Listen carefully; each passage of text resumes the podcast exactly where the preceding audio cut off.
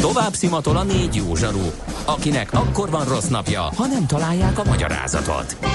A francia kapcsolat a Wall Streetig vezet. Figyeljük a drótot, hogy lefüleljük a kábelt. Folytatódik a millás reggeli, a 90.9 Jazzy Rádió gazdasági mapetsója. A pénznek nincs szaga. Mi mégis szimatot fogtunk. Együttműködő partnerünk a CIP Bank, a befektetők szakértő partnere. 9 óra 15 percen folytatódik a műsor folyam benne Ács Gábor. És Mihálovics András. 0 30 20 10 9 0 9 ez az SMS és a WhatsApp számunk is. Ide lehet mindenféle közlekedéssel és egyéb észrevétellel kapcsolatos információ morzsát átnyújtani. Mi addig tartalmat szolgáltatunk. Hallgat csak!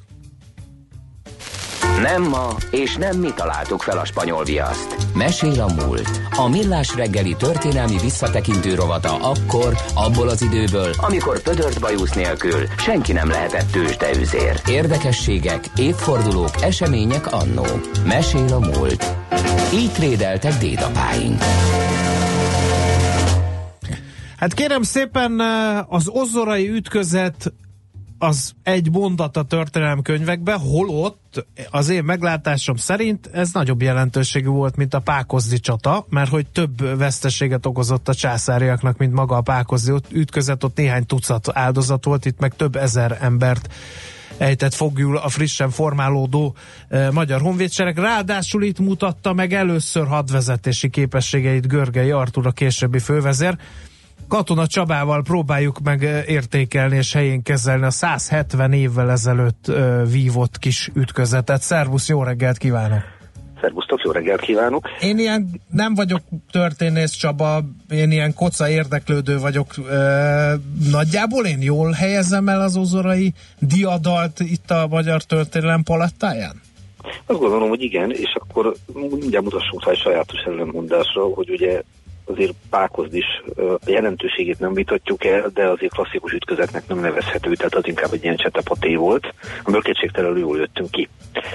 Ami azt illeti Ozora, hát az ozorai diadal, vagy az ozorai fegyverletétel is sokkal jobban megállja a helyét, mint sem az az elnevezés, az ozorai csata, vagy a ozorai ütközet, mert itt sem ez volt a hangsúlyos elem, hanem sokkal inkább ennek a lélektani hatása, a gyakorlatban pedig az, amiről te is beszéltél, hogy itt cirka 9-10 ezer ember sikerült fogjon ejteni, lefegyverezni ami azért nagyon nem mindegy. Hát, hát nem ennyi halott volt, hanem... Nem, nem, a veszteséget a hadifoglyokban is mérik, tehát az, a Így halottak, van. sebesültek, foglyok, azt együtt Jó, szokták hát a veszteséget. Örüljünk, örüljünk akkor elnézést kérek, nem vagyok elég szofisztikált, én egyből a halottakra gondoltam, és csodálkoztam, hogy itt ilyen sok. Akkor jó, oké. Okay. Hát azért az meglepő volna, de hát hála Isten, hogy nem volt ennyi halott. Igen. Na de hát miről szól a dolog? Hát az egészet vissza kell vezetni Janosicsig, Josip Janosics horvát bánik, ez viszonylag ismert a történet, ő ugye fut Bécs felé Janosics agyába, írta Petőfi.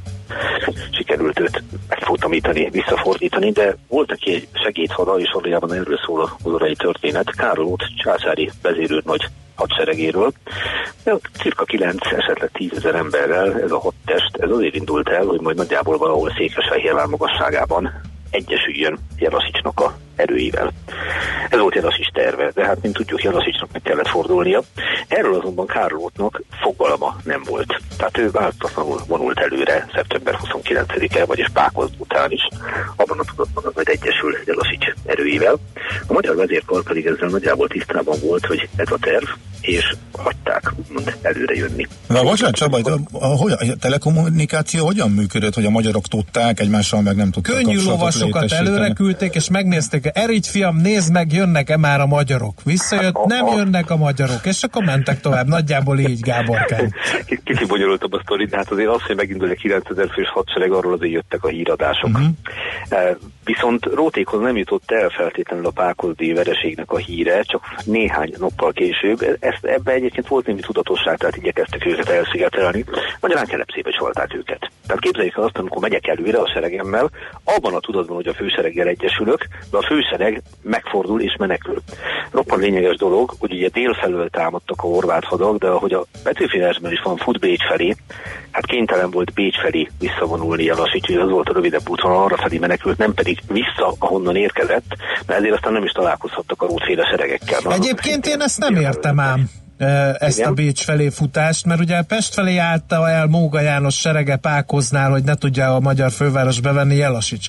Délről jött Rót az erősítéssel, akkor miért nem délre menekült vissza Jelasics, egyesítette volna haderejét, és komoly gondba kerültünk volna. Azért, hozzá. mert egy olyan névfelkelés bontakozott ki a hátában, ami nagyon-nagyon megnehezítette volna a visszatérését Horvátországba, és ennek a névfelkelésnek az erejét érezhettük ott is, amikor ugye a névfelkelők rendkívüli fontos szerepet játszottak abban, hogy ez a bizonyos Rót és egyébként Nikolaus Filipovics vezette hadtest letette a fegyvert. Tehát, hogyha én előre megyek, és a hátam mögött szépen a népfelkedés következtében fegyverfog a lakosság, megmutatja az erejét, úgymond a magyar nemzet, akkor egyszerűbb nekem a másik rövidebb irányba elmenekülni, mint egy ellenséges területen visszavonulni a vert hadammal. Mm-hmm, hát ez értem. volt a választásnak a mm-hmm. lényege. Na, viszont az a helyzet, hogy Rótéknak meg már másfelé nem volt lehetőség menni, mint arra vissza. Tehát közben ugye mozogtak a magyar csapatok, tehát ők csak délfelé vonulhattak tovább. De belejátszott ebbe az is, hogy azért Rót, aki egy profi katona volt, némiként lebecsülte a névfelkelés De bocsánat, a Róték mikor vették észre, hogy a spanok nincsenek sehol?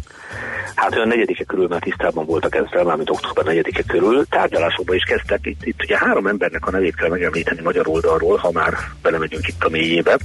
Ugye Ferkel Mór, ezredest, Görgei Artúr őrnagyot és Csapó Vilmos őrnagyot. Utóbbi neve talán a legkevésbé ismert. De Percel Mórt azt ki is nevezték tábornoknak, Kozova után mondanám, hogy ez a diadal nevéhez fűződik. Mór annyit egy összeférhetetlen devián személyiség volt.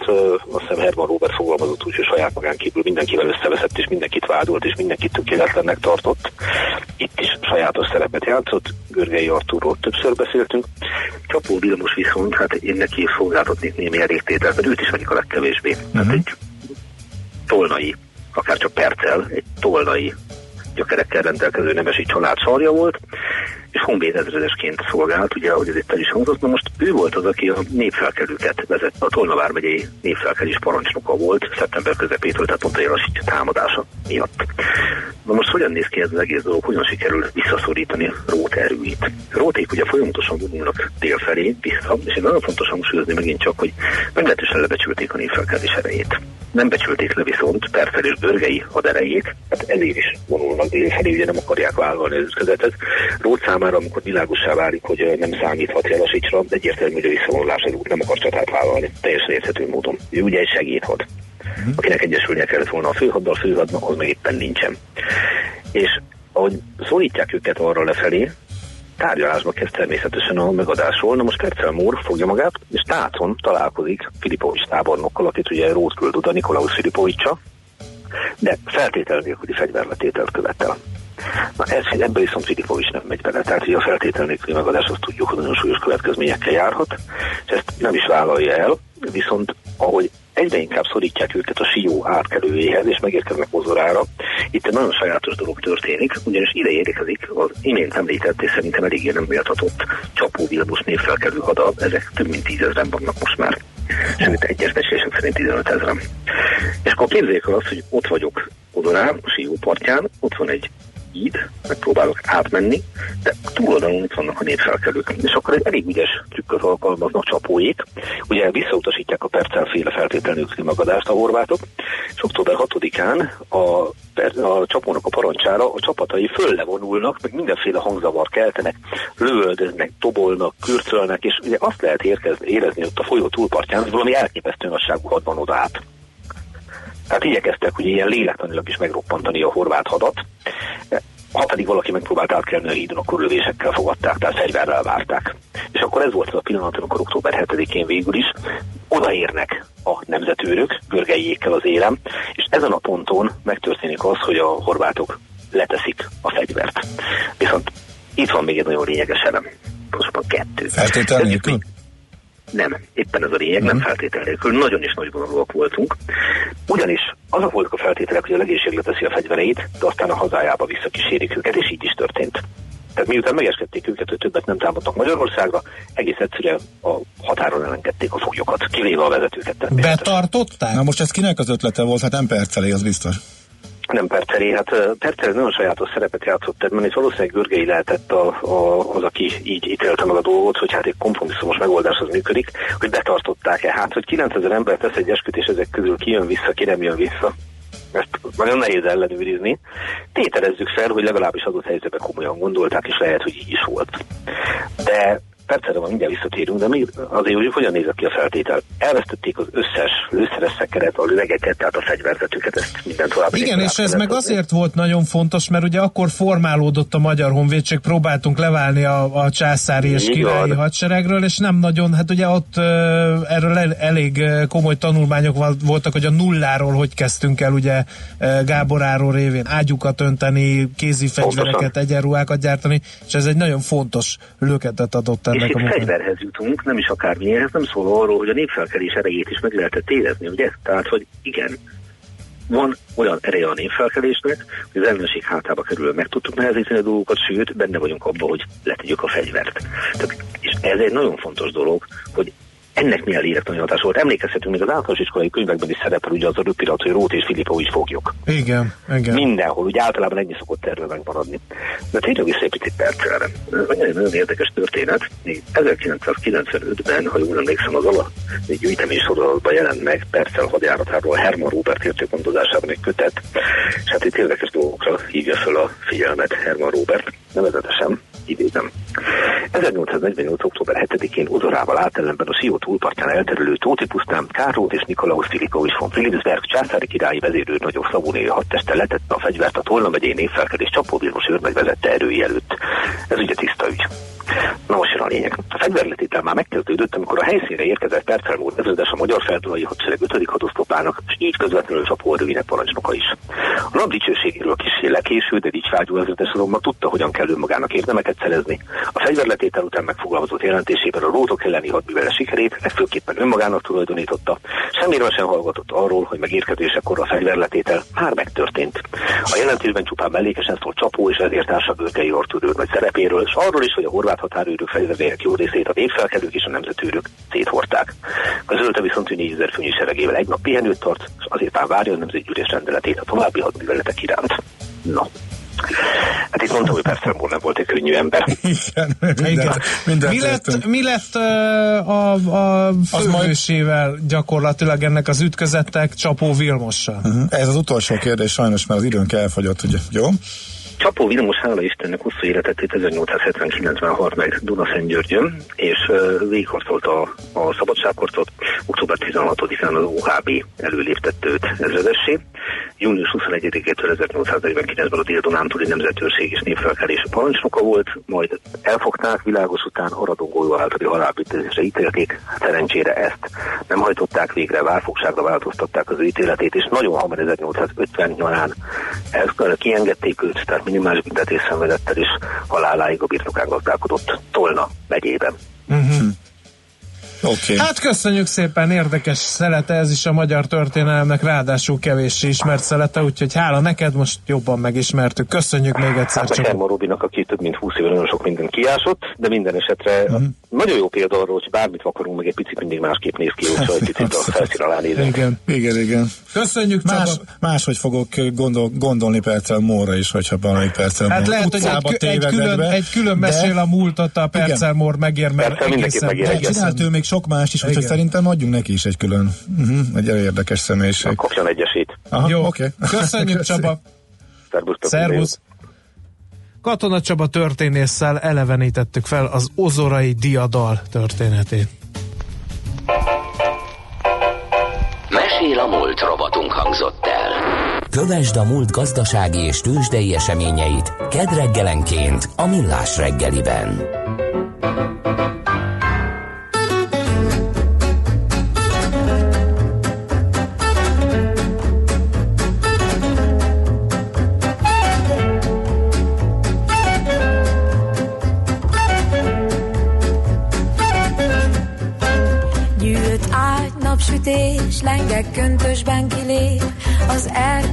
A város fölé.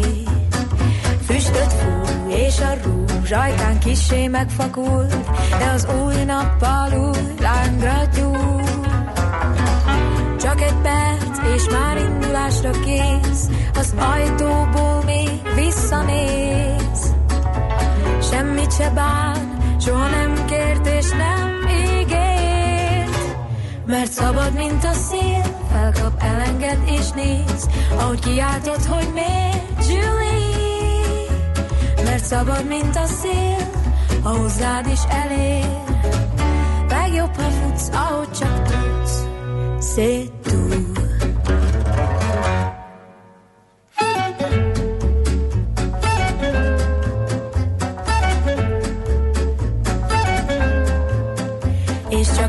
Könnyen lép, arcán hűvös megvetés, csak játék vagy, tedd, amit kér. Egy csók, ennyi volt, az égen felragyog a hold, s táncoltok hajnalig még. Aztán egy perc, és már indulásra kész, az ajtóból még visszanéz. Semmit se bán, soha nem kért, és nem ígér. Mert szabad, mint a szél, felkap, elenged és néz, ahogy kiáltod, hogy miért, Julie. Mert szabad, mint a szél, a hozzád is elér. Legjobb, ha futsz, ahogy csak tudsz, szép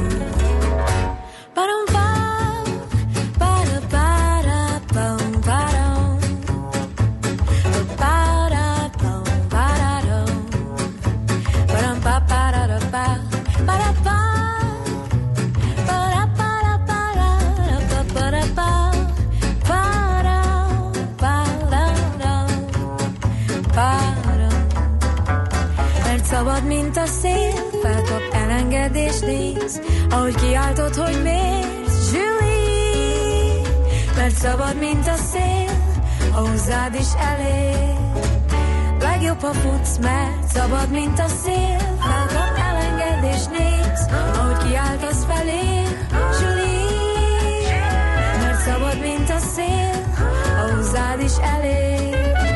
Legjobb, ha futsz, mert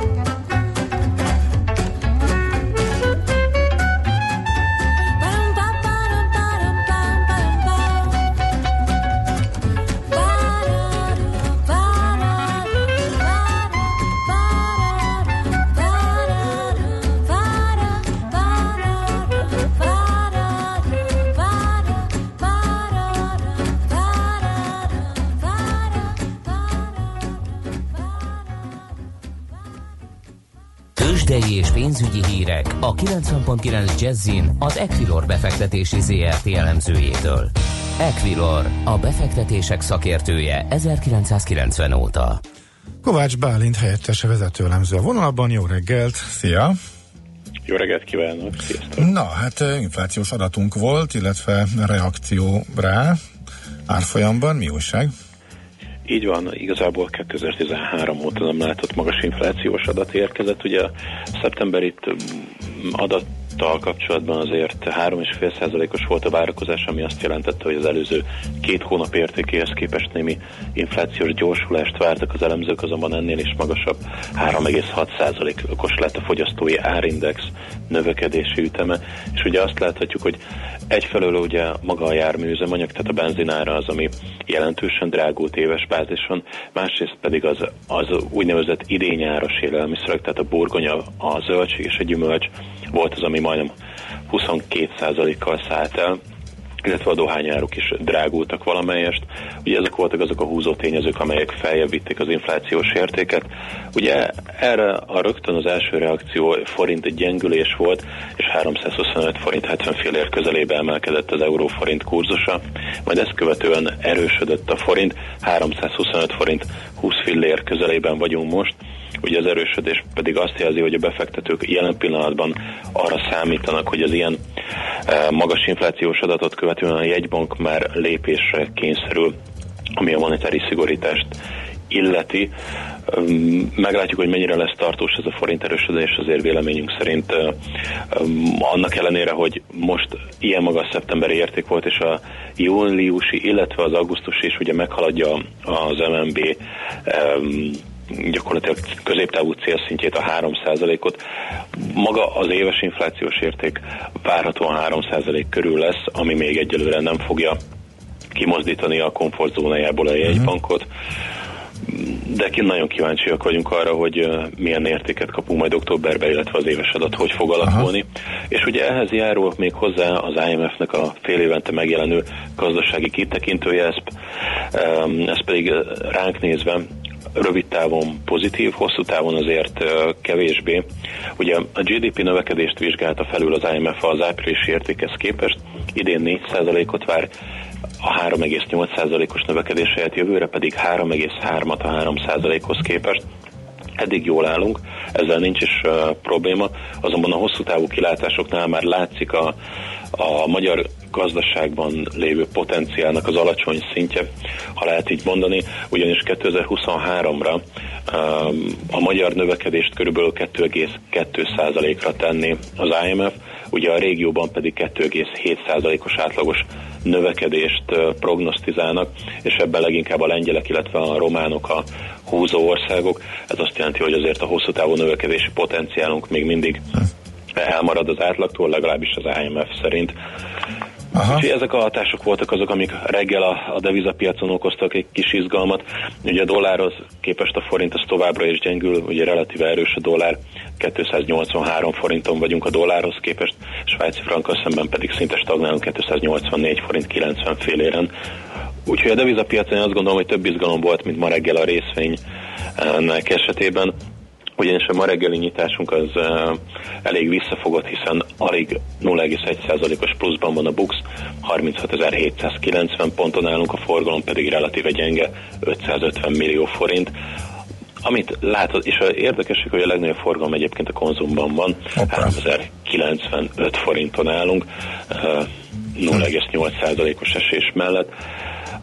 Egyébként a, a blue chipeket illetően még éledeznek a befektetők. A MOL-ban nagyon gyenge 20 millió forintos forgalom mellett némi erősödés mutatkozik 2986 forinton, ugyanakkor itt most 3000 forint alá került a MOL, és úgy tűnik, hogy a hét elején, tehát hét, a hétfőn mutatott, illetve a múlt héten látott 3000 forint feletti értékek nem voltak elegendőek arra, hogy megpattanjon a MOL, további erőgyűjtés jöhet. A Magyar Telekom esetében továbbra sem sikerül 400 forint felett zárni tartósan, 395 forinton stagnálunk.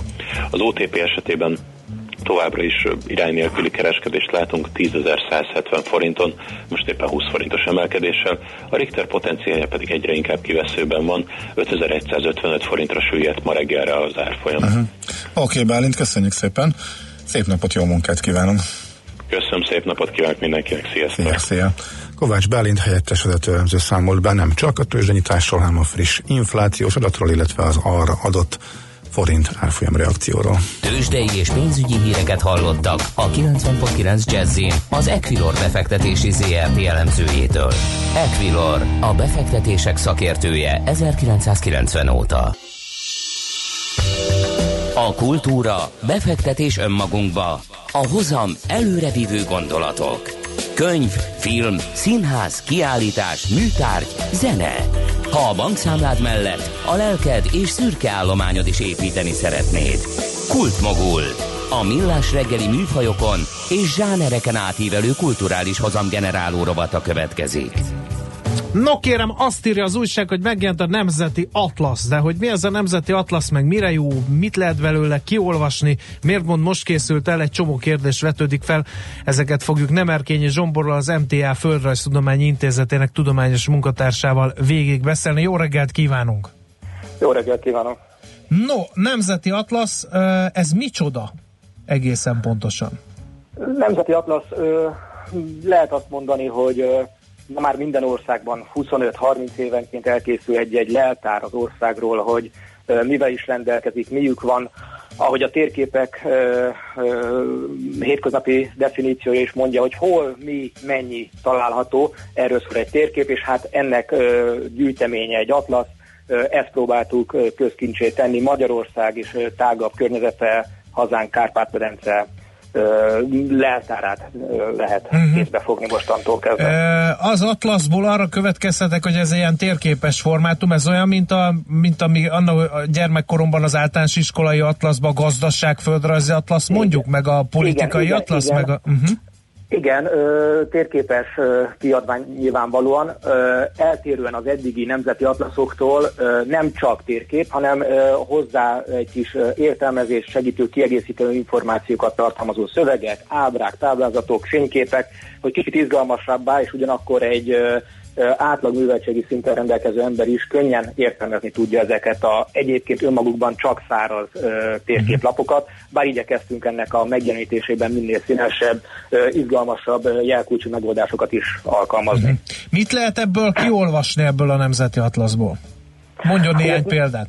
Négy kötetesre tervezzük, ez most az első kötet, ami megjelent, a természeti környezet, következő kötet a társadalom, azt követi egy kitekintés Magyarország helye a, a, a régiónkban, a világban, és az utolsó kötet pedig a, a gazdasági kötet lesz. A mostani természeti környezet gyakorlatilag mindenki számára húsba vágóan fontos, a környezet, a, te, a, a, a meteorológia, a táj, a geológia, az élővilág, növényzet, állatvilág, uh-huh. sőt, mit több, még a természeti veszélyekre is egy külön fejezetet áldoztunk. No, hát egyfajta... Igen. Ö, Tehát, hogy itt úgy kell elképzelni, hogy térképen ábrázolva van mondjuk az, hogy uh, hol legnagyobb a parlagfű koncentráció Magyarországon, vagy melyik vegyék a legerdősültebbek, tehát így így kell ezt elképzelni, ugye? Így van, igen, igen, mm-hmm. igen, amire általában a térképet használjuk. Ahogy mondtam, ez, ez hétköznapi ember számára is értelmezhető, tehát itt a különböző adatszolgáltató intézetek voltak oly közreműködőek, és számunkra biztosították ezeket az adatokat, de nem száraz statika, statisztikai adatok, hanem teljesen kiegészítve értelmezhető szöveges uh, kiegészítésekkel. Tehát akkor ez nem iskolai atlasz, ami volt nekünk annó egy történelmi, meg egy hát igen, atlasz, a, hanem egy a, a házi használatra? Ezt értelmezni, uh-huh. a mhm. tanárnő segítette ott ezt értelmezni, itt mi vagyunk a, a uh-huh. olvasó mellett a tanárok, és írjuk hozzá a, a kiegészítő információt. Uh-huh. Tehát ez otthoni használatra az embereknek készül. Abszolút otthoni használatra, de igyekszünk minél szélesebb körben eljutni a, a, az olvasókhoz, épp ezért neten is elérhetővé tettük, az analóg változatot. Fontos elkülöníteni, hogy két ö, módon fog megjelenni az atlasz. Van egy ö, papírformátum, és úgy mondjuk, hogy még ez a mostani papírformátum az, ami kikerült a netre, tehát nem összetévesztendő egy interaktív, az olvasó, felhasználó által szabadon választható ö, tematikáknak a összemontírozását lehetővé tevő alkalmazástól. Ez csak egy statikus papírváltozatnak a view only, csak olvasható változat, ami most kint van a neten, a nemzetiatlasz.hu oldalon ez egyébként elérhető, és szabadon bárki számára ingyenesen letölthető PDF állományok hozzáférhetőek. Aha, nagyon jó nem titkolom azért, hogy nyilván a, a mostani legkorábbi visszajelzések alapján is a papírváltozat igen nagy népszerűségnek örvend, amelyek mi azért meglepően, de, de nyilván örömmel fogadjuk. Még egyelőre a netes oldalunkat nem néztük, hogy milyen letöltések, milyen látogatottságok vannak, de, de a papír uh-huh. az meglepően erősen, Szuper, hogy egy... az is hozzáférhető. Akkor még csak egy kérdés, mikor jön a második rész?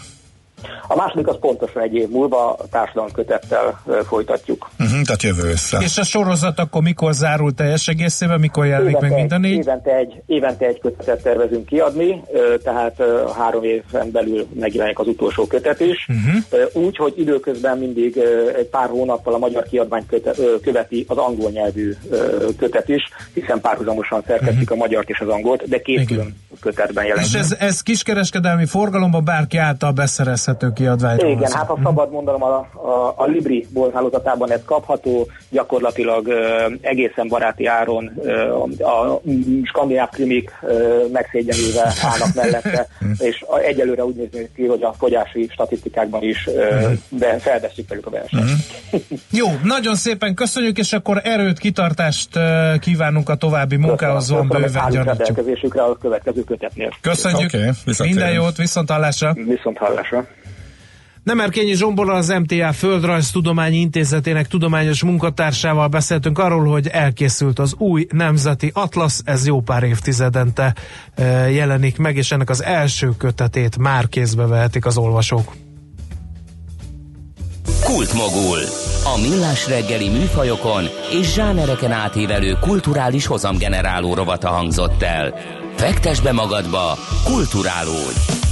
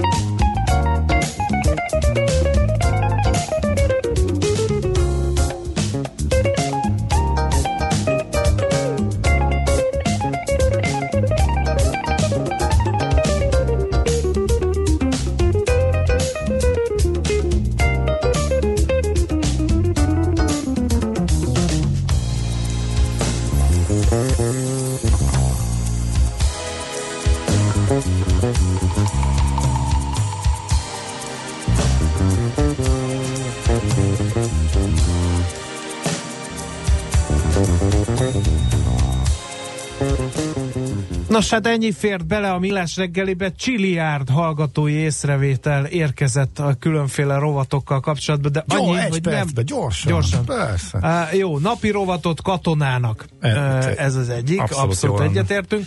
Azt mondja, emlékeztek, a tévében is volt valamelyik vetélkedőben tévéfoci, a játékos hangjára mozdult az ütő. Mit kellett mondani? Már arra nem emlékszem. Néha tényleg. némán nézte a játékos, hogy kimegy a, a labda. Igen, igen. Aztán a B, a biodízel, a 98-asban etanoltartalom, azon kívül pedig valóban 5, illetve 10% etalom tartalomról beszélünk. Az autóknak speciális adagoló rendszerekkel rendelkeznie, hogy problémamentesen lehessen E10-et tankolni, újabb típusoknál ez megvan zömében, írja Jean.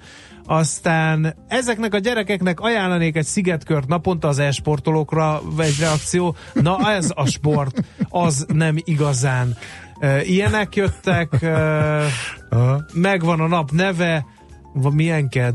Aprító ked, írja a hallgató, ez is egy észrevétel, és Whatsappról uh, származik, mert hogy uh, miért aprító ked, mert aprítjátok egymást, meg a hallgatók is a munkát remélhetőleg, úgyhogy mi tallóztunk a sok-sok üzenet közül, amelyekre nem keríthettünk sort, úgyhogy ez volt Köszönjük már a Millás reggeli, holnap 6.45-kor megint jelentkezünk, és most mit Tandi híreivel zárjuk a mai műsorfolyamot. Mindenkinek legyen tartalmas, szép napja, sziasztok!